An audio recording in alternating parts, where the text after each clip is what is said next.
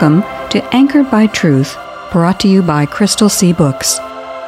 In John 14:6, Jesus said, I am the way, the truth, and the life. Our goal is to encourage everyone to grow in the Christian faith by anchoring themselves to the secure truth found in the inspired, inerrant, and infallible Word of God. In the beginning, God created the heavens and the earth. Genesis chapter 1, verse 1, New Living Translation. Hello, I'm Victoria Kay. Welcome to Anchored by Truth, brought to you by Crystal Sea Books. We're excited to be with you as we continue our series we've called Truth and Proof. This series is all about the truth that there is a God and that God is the God of the Bible. Then we're going on to offer proof that supports that truth. Today we have Dr. Greg Alexander back on the show with us. This is a real blessing for us because this series that we are doing was inspired by a series that Greg presented to his Sunday school class several years ago. Greg, would you like to take a couple of minutes and tell us a little bit about your background and perhaps just a little bit about your own testimony? I came up in a place and time when Sundays saw the businesses closed and the churches full. I was extremely fortunate to have parents who took me to one of those churches every Sunday. I can't say that from a young age I understood everything that was said, but I understood enough. I intuitively knew that I was small and weak and dependent. I knew that I was not perfect. I knew that I was not the ruler of the world. I knew why I needed a Savior and I knew that Jesus Christ was that Savior. Now, from that foundation, I've grown up toward God. I have learned to not lean on my own understanding, as in Proverbs 3 5. I grew up wanting to be a medical doctor, and in that profession, I have seen some of the extremes of human misery illness and injury, death and disability, some lives cut short, and some lives lived out to the fullest, knowing that heaven was waiting. I could never have practiced medicine as a non Christian. And doctors are evidence based. We don't just treat people because of what we think, but by way of what we know. And that way of thinking is why the study of apologetics is crucial for me. So I'd like to remind everyone of the purpose of this series we are learning how to defend the Christian faith. This defense is often termed apologetics. Now, sometimes people will get the mistaken impression that apologetics is an arcane or esoteric area of study beyond the reach of ordinary Christians. Nothing could be further from the truth. Apologetics is simply the way we work out the command given to us in 1 Peter chapter 3 verse 15 where we are told, quote, if someone asks about your hope as a believer, always be ready to explain it. But do this in a gentle and respectful way. Unquote. That's from the New Living Translation. The truth is that any sincere, mature Christian can become an effective apologist, at least effective enough to demonstrate the two main points that are of concern of classical apologetics. The first point is the existence of God, and the second point is that God is the God of the Bible. What do you think, Greg? I agree. It does take some time and effort to develop a well grounded understanding of the principles and concepts that are usually included under the umbrella of apologetics. But when you consider the payoff, it's an investment well worth making. What are you thinking? Simply that there is nothing more important than our faith in God and not just any God, but the true God of the Bible. A correct understanding of God is the difference between an eternity in heaven or an eternity in hell. Those are pretty high stakes. And unfortunately, right now in our country and in our time, none or at least very few of the cultural, academic, or societal forces are aligned to help preserve our faith. So, unlike times past, when you might have thought that some degree of common sense apologetics would have helped us become grounded in the basis for our faith, very little of that is present today. But that doesn't mean we can't succeed in developing the strengths and skills we need. We can. We just need a bit of concentration and thought. People can not only know that there is a God, but also they can know a lot about the nature of that God, including knowing that logic and reason tell us that God is the God of the Bible. So, where do you want to start today? Last time we covered the fact that even pagan philosophers have reached the realization that somehow, somewhere, there must be a cause for everything that we see around us. We spent quite a bit of time on Aristotle's thinking on the subject of ultimate causes and the kinds of changes we see from empirical observations of the universe.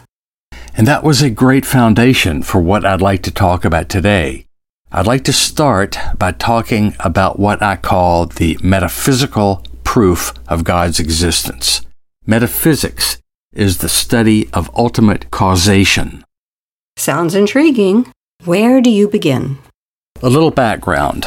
The most basic philosophical question that can be asked is why does anything exist? And from there, I will begin with the most obvious statement of all, one that cannot be denied. Something exists. And I'll extend that a bit further to say that I actually do exist. Well, I can vouch for that. If you didn't exist, who would I be speaking with? Precisely. Someone trying to deny my existence would be making a denial to a non existent entity, and that would be pretty silly. But something else I know, and we all know for sure, is that I am a contingent being. I came into being, and I didn't cause me to exist. Oh, that sounds perfectly obvious. So obvious that it almost seems unnecessary to state it. It is obvious, but it is an essential step along our line of reasoning, and I don't want to skip any steps. I want everyone to be absolutely sure of the foundation that we're building. So, once we're sure that we know that I, and all human beings, and all other creatures for that matter, are contingent beings, we can easily see they cannot account for their own existence. So, the next point in this metaphysical proof of God's existence is that a being that can cause a contingent being is necessary in order for that to happen. Therefore, I am caused to exist by a necessary being. This follows undeniably from the points that we have already discussed. Well, just to be sure that everyone is following along, let's define our terms. By contingent being, you simply mean a being that might exist or might not exist. Such a being is dependent on something or someone else beyond itself for its existence. Yes, and a necessary being is a being that does not depend on anyone or anything else to account for its existence. This being accounts for its own existence, or said slightly differently, this being is self existent. It possesses the power of existence unto and by itself. And since a contingent being cannot account for its own existence, it would be dependent on a necessary being. Aristotle called this being the unmoved mover, and some people refer to it as the prime mover. Everything in motion has to have been set in motion, but somewhere there has to be a first cause for motion or change. Exactly right. So these points establish the fact that somewhere there is a necessary being that began the entire chain of existence for everything else, for all contingent beings. But let's continue our line of reason. I know more about me than just that I exist. I know that I am a personal, rational, and moral kind of being since I engage in personal, rational, and moral actions and activities. I don't just exist. I exist in a particular way, with particular abilities and attributes. Therefore, it is reasonable for me to look for a cause for my abilities and attributes. Again, that follows undeniably. When Dr. Jonathan Sarfati was helping us with our Truth in Genesis series, he would often remind us that being able to explain the operation of something is quite different from being able to explain the origin of the thing. It's one thing to know that a car needs gas or batteries to move down a road, But that's very different from explaining how the car was built in the first place. But when we see a car, we know that somewhere at some time there was a car builder that had to create the car. And we know that that car builder must have had the requisite knowledge and abilities to create the car to function the way it does. The car didn't just magically create its own ability to move and carry passengers and cargo. Well, since I know that I possess the ability to engage in personal, rational, and moral actions and activities, I can know that this necessary being must be a personal, rational, and moral kind of being.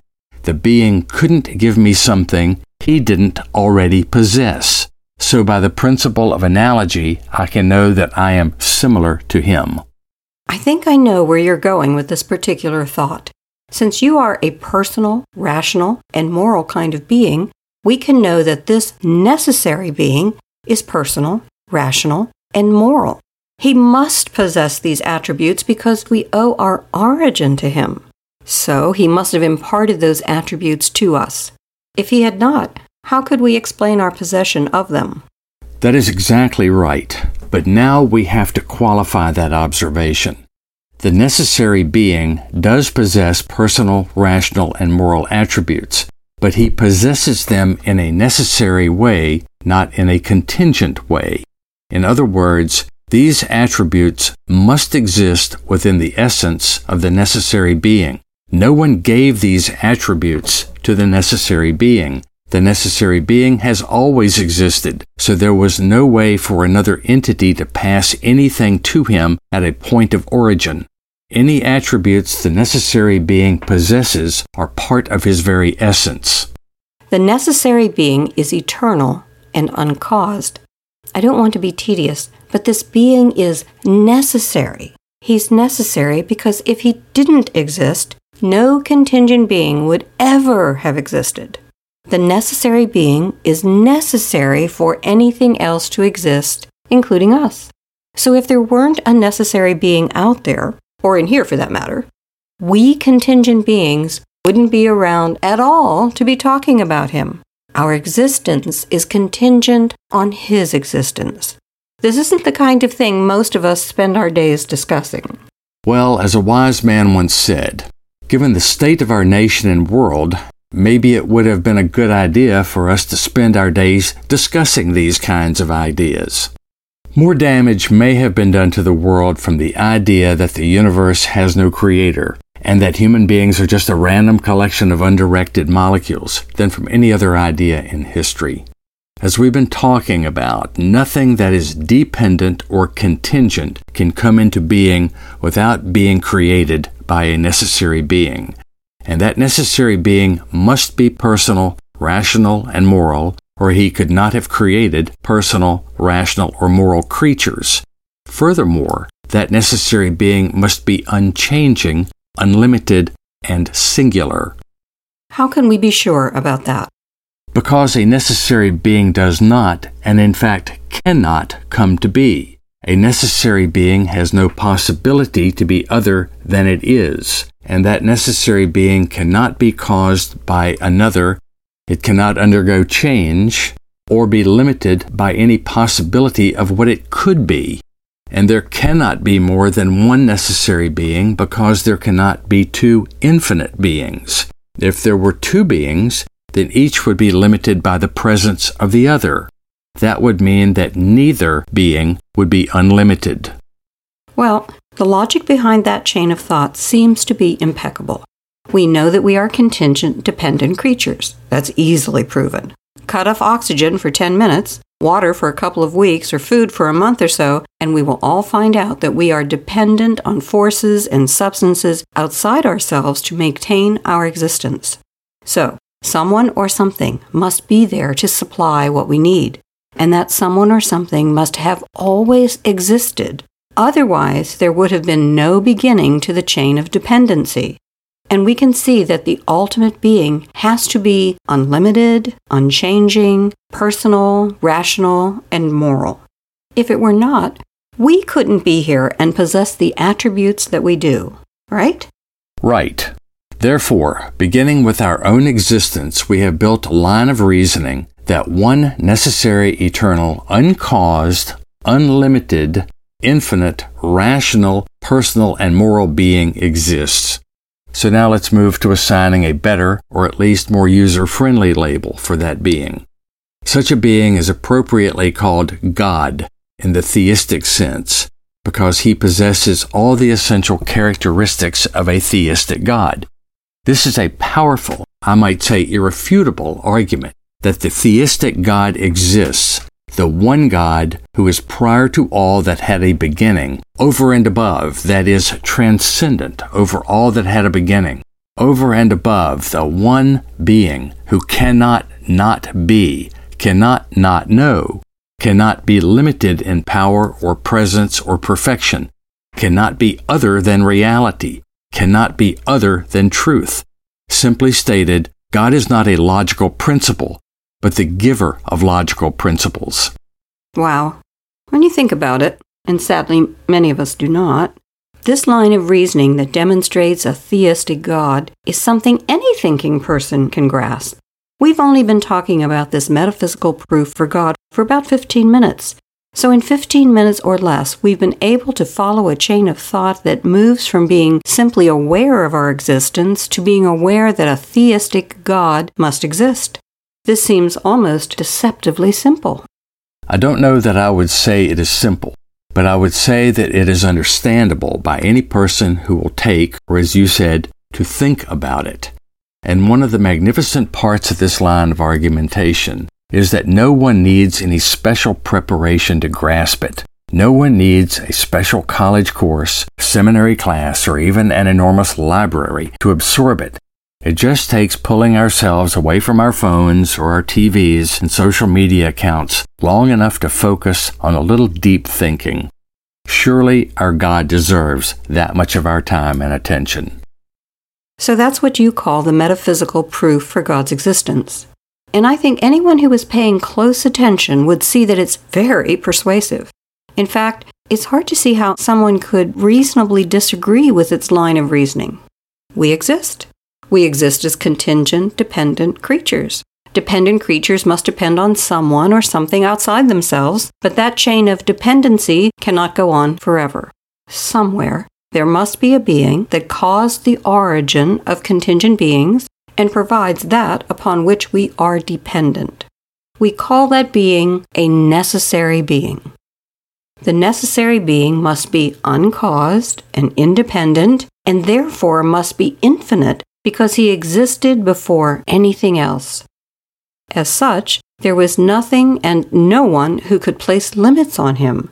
And when we look more closely, we see that we possess the attributes of personality, rationality, and morality. The only possible reason we can possess such attributes is if the necessary being possessed them first. So the necessary being satisfies all the qualities of a theistic God. He is self existent, infinite, uncaused, personal, rational, and moral. Does that just about sum it up? Yes, but let me be quick to add that the metaphysical argument for God's existence is not the only way of demonstrating that the God of the Bible must exist. I know we don't have a lot of time remaining today, but let's at least take a quick look at one or two others. Now, the best arguments for the existence of God are the cosmological argument and the teleological argument. I say that these are the best known because there are other arguments for God's existence, but I want to keep this discussion as practical as we can. We just don't have the time to be exhaustive. The first is the cosmological argument, which is an argument from consideration of the beginning of the universe based on the Greek word cosmos, meaning universe or world. The second is the teleological argument based on an argument from design, from the Greek word telos, meaning end or purpose. And let me note that for anyone who would like to pursue a more extensive study, Crystal Sea Books founder R.D. Fierro and you highly recommend Norman Geisler's Baker Encyclopedia of Christian Apologetics. Much of the information Dr. Alexander is presenting now can be found on pages 276 through 283 of that book.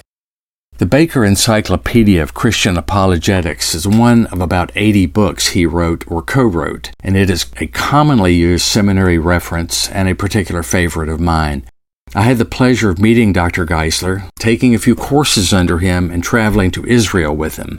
I have enormous respect for the work he did. He is now home with Jesus, but the value of his work remains.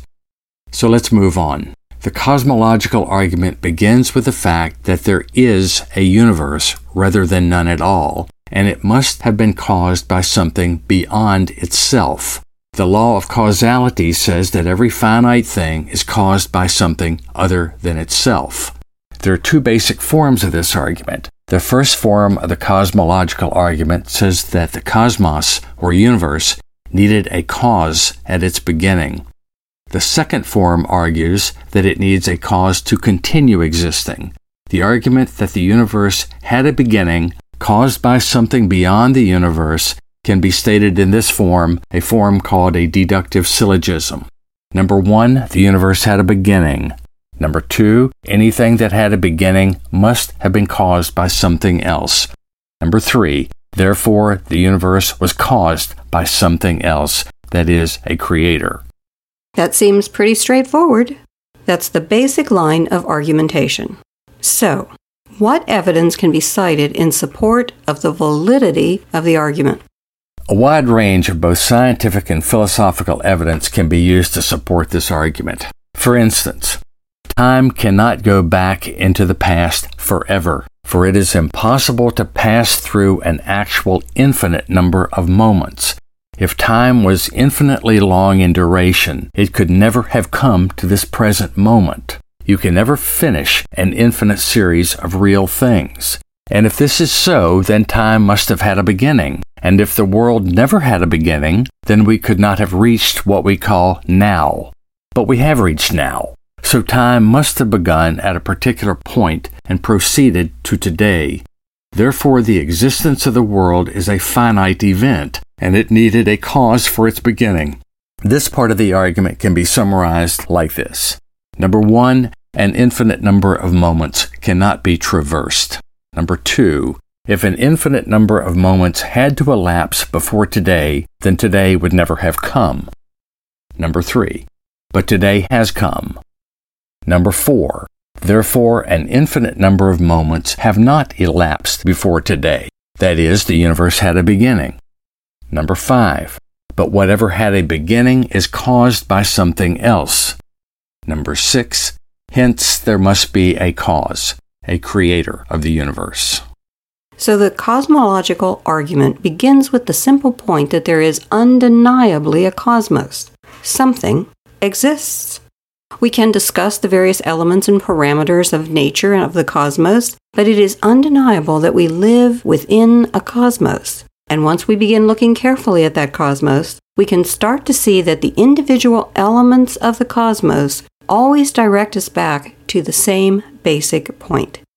The universe had a beginning, and anything that has a beginning cannot explain its own existence. But I think we have to be careful. Sometimes, when we talk about these things, it can be very challenging. As you've said, these are not the kinds of things we normally talk about in our everyday conversations. I agree. There are great arguments for the existence of God that are a lot more fun than the rather laborious points we've been going through. But we have to remember that these metaphysical first principles are the bedrock of reality, and they are the springboard from which comes the other arguments. For most of the commonly used arguments are in some manner related to cause and effect. The principles and the metaphysical proof for God's existence that I have just laid out are probably a bit cumbersome for casual conversation.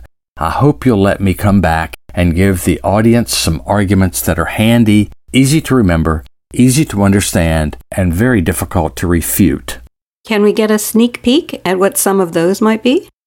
The scientific evidence for the cosmological argument always goes back to the first premise in the argument that is, the universe had a beginning. So I like to use five categories of evidence from secular science that prove there was a beginning, usually called the Big Bang.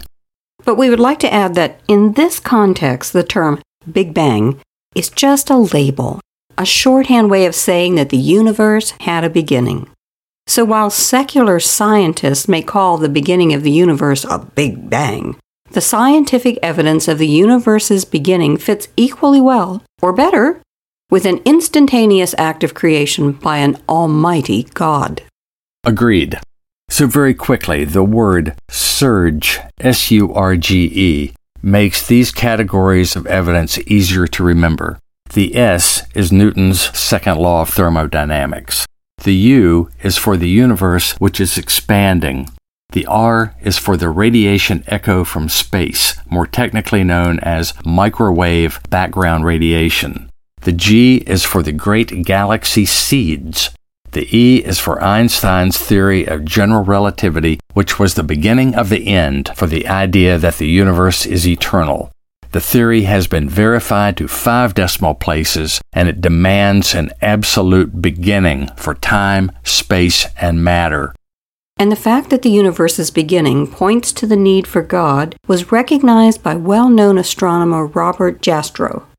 Jastrow said that in an interview with Christianity Today, quote, Astronomers now find that they have painted themselves into a corner because they have proven by their own methods that the world began abruptly in an act of creation to which you can trace the seeds of every star, every planet, every living thing in this cosmos and on the earth. And they have found that this happened as a product of forces they cannot hope to discover that there are what I or anyone would call supernatural forces at work is now, I think, a scientifically proven fact. Unquote. Jastrow started out as an agnostic, but he came around to the fact that the nature of the universe persuaded him that the universe needed a creator. Interestingly, not all astrophysicists are so secular, and some have postulated theories based on sound science that sound very biblical, using terms like the deep of Genesis 1 2, the expanse, Genesis 1 6, and the six days of creation. Two books I would direct listeners to are Starlight and Time by Dr. D. Russell Humphreys and Thousands, Not Billions by Dr. Don DeYoung. Well, we hope everyone will join us next time as we continue this fascinating discussion with Dr. Alexander. This sounds like a great time to go to God in prayer. Since our children are back in school and busily working their way through the academic year, today let's listen to a prayer for all of them who could benefit from a little divine help with the upcoming tests. Prayer before taking a test. Heavenly Father, you have been so good and kind to me. Praise your name because you are worthy to be praised. You rule the universe, yet you love us so much that you care about the parts of even our daily lives that trouble us. Thank you for being a merciful Father who carries our burdens. Lord, you know I have a test coming that has been weighing on my heart. Lord, I pray that you would help me with this test. I pray you would help me to prepare effectively for the test. Help me to take advantage of all the books, study aids, and guides that I can find. Direct me to my fellow students, teachers, or friends who have an understanding in this area and who can assist me. Please defeat any tendencies I have towards discouragement or fear because these are the tools of the enemy. When I am in the test, please send the Holy Spirit to bring to my mind all that I have learned. Keep me calm and help me to focus on simply doing my best. I pray and give thanks in His precious name. Amen.